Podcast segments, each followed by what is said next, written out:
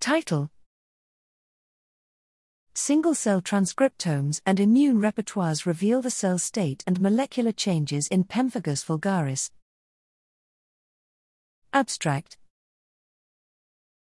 The etiology and pathogenesis of Pemphigus vulgaris, PV, are closely related to both immune cells and epithelial cells, but the specific subtypes of immune cells involved in PV and their roles are not yet fully understood. Additionally, the specific functions and mechanisms of first line treatment glucocorticoids on cell types of PV remain to be elucidated.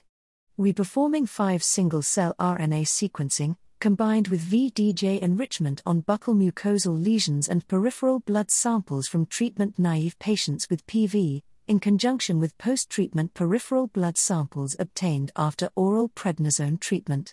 Our findings suggest that IL 1 alpha signaling pathway, myeloid antigen presenting cells, inflammatory CD8 plus TRM, and dysfunctional CD4 plus TREG are crucial in PV.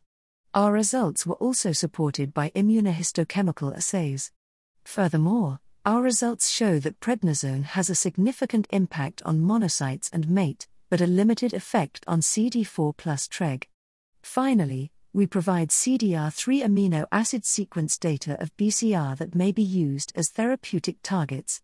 In conclusion, this study provides a comprehensive understanding of PV, particularly in the mucosal dominant type, and the effect of GCs on PV, which could effectively lead to the development of new therapeutic strategies.